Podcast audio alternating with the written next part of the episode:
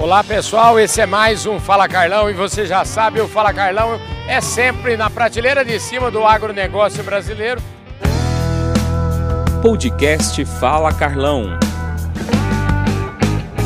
A gente está aqui nessa cobertura desse dia de campo aqui da Fazenda Santa Laura, em Mato Grosso do Sul, que está uma beleza, lotado, dia lindo, choveu essa madrugada, enfim, tudo que, tudo que o produtor rural precisa aconteceu aqui. Choveu, agora está abrindo um solzinho, um dia lindo e a prateleira de cima está presente aqui, gente do Brasil inteiro.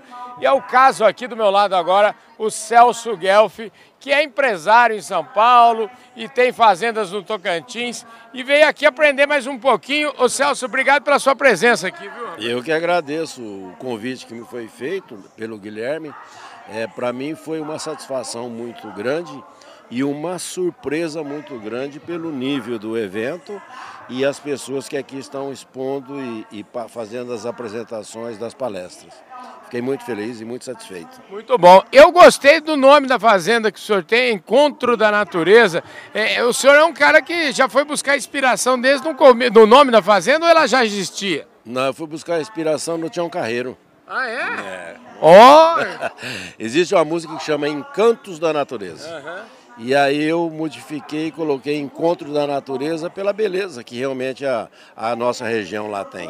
O senhor sabe que esse negócio do Tião Carreiro, a primeira vez que eu conheci o Guilherme, e eu sabia que o sobrenome dele era Gonçalves, então eu cantei para ele a, a, famosa música do Tião Carreiro, ele quase chorou, porque falou, isso aí foi meu avô que recebeu o Tião Carreiro lá, rapaz. Então, tem, o Guilherme tem história com o Tião Carreiro também, viu, a família? É, eu falo que, que nós tivemos, eu, a minha geração teve algumas graças, né, uhum. de, e privilégio de conhecer Tião Carreiro, de ver Pelé jogar, uhum. né? Então, a vantagem, às vezes, de ser mais velho é que nós tivemos a certeza que já fomos jovens, né? É, com certeza. E ficar. Olha, e eu sempre digo o seguinte: a alternativa é muito ruim, então ficar velho é coisa boa demais da conta. Não é boa, é boa. É a única certeza, né? Que nós já fomos jovens. E nem todo jovem tem certeza que vai ser um velho, né? Pois é, exatamente. Mas vem cá, como é que, antes da gente falar das fazendas. É, me conta um pouquinho como é que foi virar fazendeiro ou se já fa fazenda está na origem, tem o pai já tinha, a mãe já tinha, como é que é, é, no seu caso, qual que é a sua história? Ah, eu nasci na cidade de Itabapuã. Uhum. Itabapuã é interior do estado de São Paulo. E eu sempre gostei é, de fazenda. Embora a família tinha um sítio pequeno, não tinha fazenda, eu é, até os 18 anos de idade é, eu entregava gás na rua. Depois dos 18 aos 28 eu fui verdureiro, vendendo verdura de porta em porta, plantando e tal.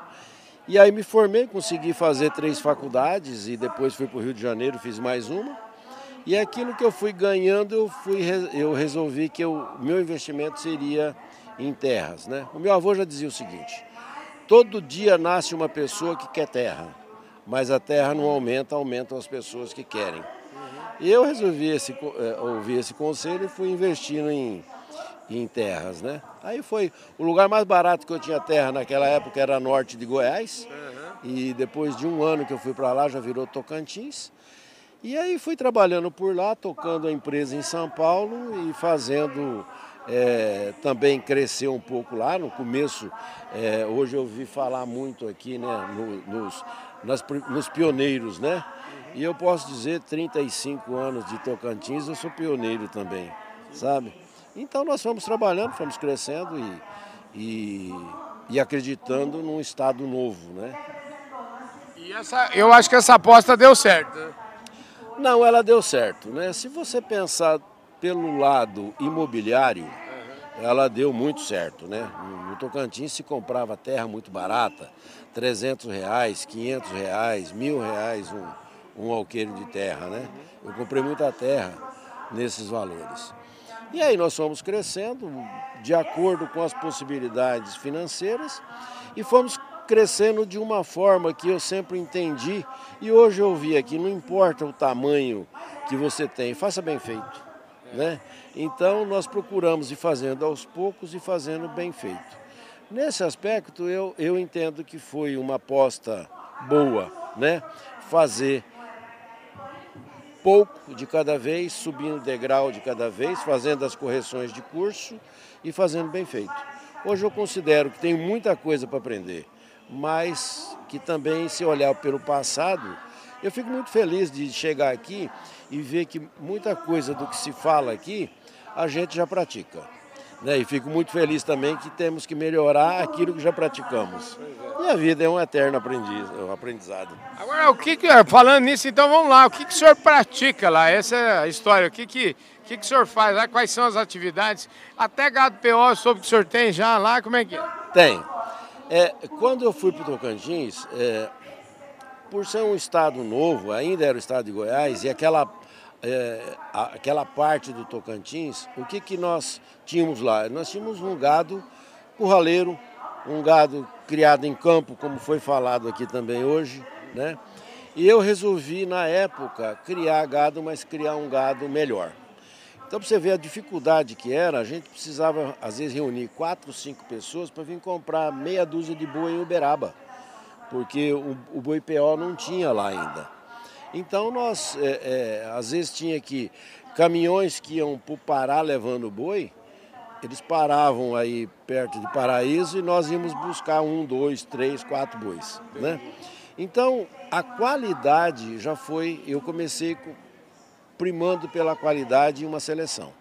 Então hoje já são 35 anos de seleção de gado Nelore e, e a gente faz aí a cria, a recria e a engorda. E por final aí, a questão de 10 anos, eu já comecei também já ter os gado PO, né? que a gente já fornece para a região. E eu falo que foi muito bom, porque conseguimos na região melhorar muito o gado do Tocantins. E teve muita gente que fez essa lição de casa e o Tocantins hoje tem um gado muito bom. É. E a gente se espelha muito aqui em Camapuã, uhum. Porque nós queremos imitar aqui. Você quer ser a terra do bezerro de qualidade? É, do norte vai ser. É, e quando é que a lavoura entrou nesse, nesse negócio? Há 10 anos atrás, é, nós resolvemos começar. Em 2005 eu fiz uma investida né, em, em lavoura, mas o setor ainda não tinha, não tinha preparo, né? nós não tínhamos armazém, não tínhamos nada. E depois, há uns 10 anos atrás, eu voltei um pouco de lavoura, já pensando na lavoura integração lavoura pecuária, né? Então, isso, esse, esse modelo tem dado certo. Hoje, embora nós temos uma escassez de chuva, é, chove pouco no Tocantins, nós temos aí mais ou menos sete meses de seca e cinco meses de água. Só que a água para a agricultura é boa porque ela consegue ser espaços bons. E aí eu utilizei isso daí para ajudar também na pecuária. Então hoje nós fazemos lá três safrinhas, três safras. Eu faço uma safra de grão, faço uma safra de milho com braquiária e depois um pastejo em torno de três a quatro meses aí em cima disso daí. Isso muda, isso muda, muda a fotografia da produtividade da fazenda. É, isso muda, porque uma coisa vai ajudando a outra, né? Hoje foi muito falado aqui e comprovadamente que a braquiária com pastejo ajuda demais na produtividade da soja até em três ou quatro sacas, né? Então a gente fica muito feliz de ficar ratificando essas coisas e, e tendo testemunhas que o que nós fazemos está dando certo, né? Pois é, e agora o senhor não está muito satisfeito também, o senhor já foi fazer até a questão da adubação, o senhor resolveu dar um jeito de resolver isso de maneira mais eficiente, mais barata, como é que é? O senhor está fazendo compostagem há quanto tempo? Nós já estamos no terceiro ano de compostagem. Eu demorei um pouco para fazer, embora já, já conhecia o processo de compostagem, há uns 10 anos atrás. Eu, eu, o primeiro contato foi em Goiás com a compostagem. Mas o, os equipamentos de compostagem, eles não são muitos, mas tem que ter tecnologia. E aí a gente entendia que lá no Tocantins era difícil. Aí foram entrando grandes empresas de tecnologia prestando serviço para que ajudasse a gente a fazer com qualidade. E há três anos eu encontrei uma empresa interessante e fizemos uma parceria e hoje eu consigo produzir daquilo que eu tiro dos estercos dos currais, nós já fazemos em torno aí de 8 mil toneladas de compostagem por ano. Nós estamos conseguindo fazer. Pra você ter uma ideia, cada, é, cada tonelada de compostagem me dá 80 pontos de fósforo. Naquela região a gente precisa de 120 pontos de fósforo para uma boa produção, tanto de pasto quanto é, de soja.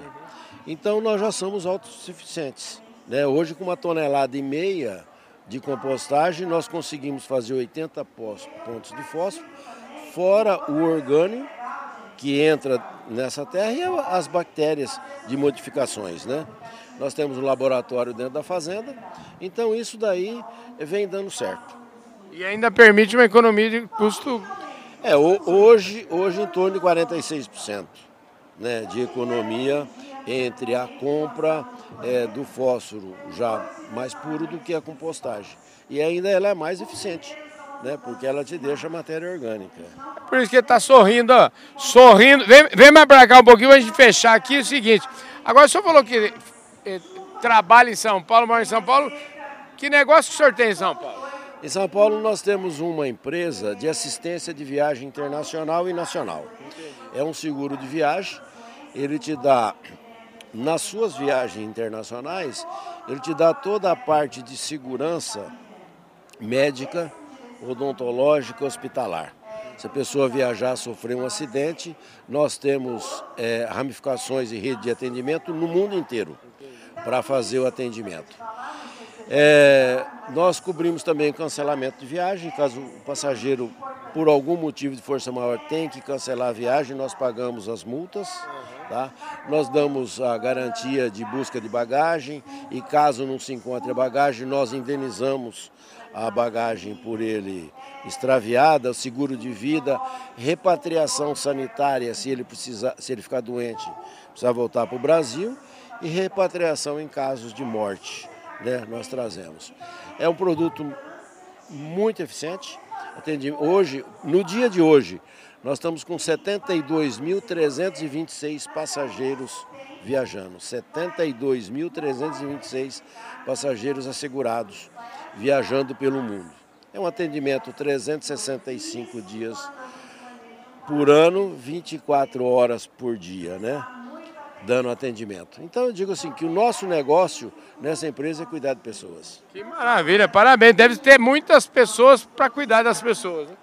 Tem. Nós temos, eh, hoje são 3.820 funcionários espalhados pelo mundo, cuidando de toda a parte médica, odontológica, busca de bagagem, toda a parte jurídica que a gente presta também serviço para esses passageiros, caso tenham necessidade. Maravilha, parabéns e muito obrigado pela sua gentileza de falar conosco. Eu que agradeço muito, lhe conhecer foi um prazer, Galão, e, e, e desejo que você tenha muito sucesso e obrigado pelo tempo que você dispensou para me entrevistar e conhecer um pouquinho não, da minha história. Eu, eu é que agradeço, viu? muito bom demais. Muito obrigado. Olha, gente, o Falar Carlão, não falo para vocês, é sempre, sempre na prateleira de cima do agronegócio e da economia brasileira. Você viu aí o tamanho do homem, viu? Obrigado, viu? Eu que agradeço. Um forte agradeço. abraço para todos vocês e a gente se vê no nosso próximo programa.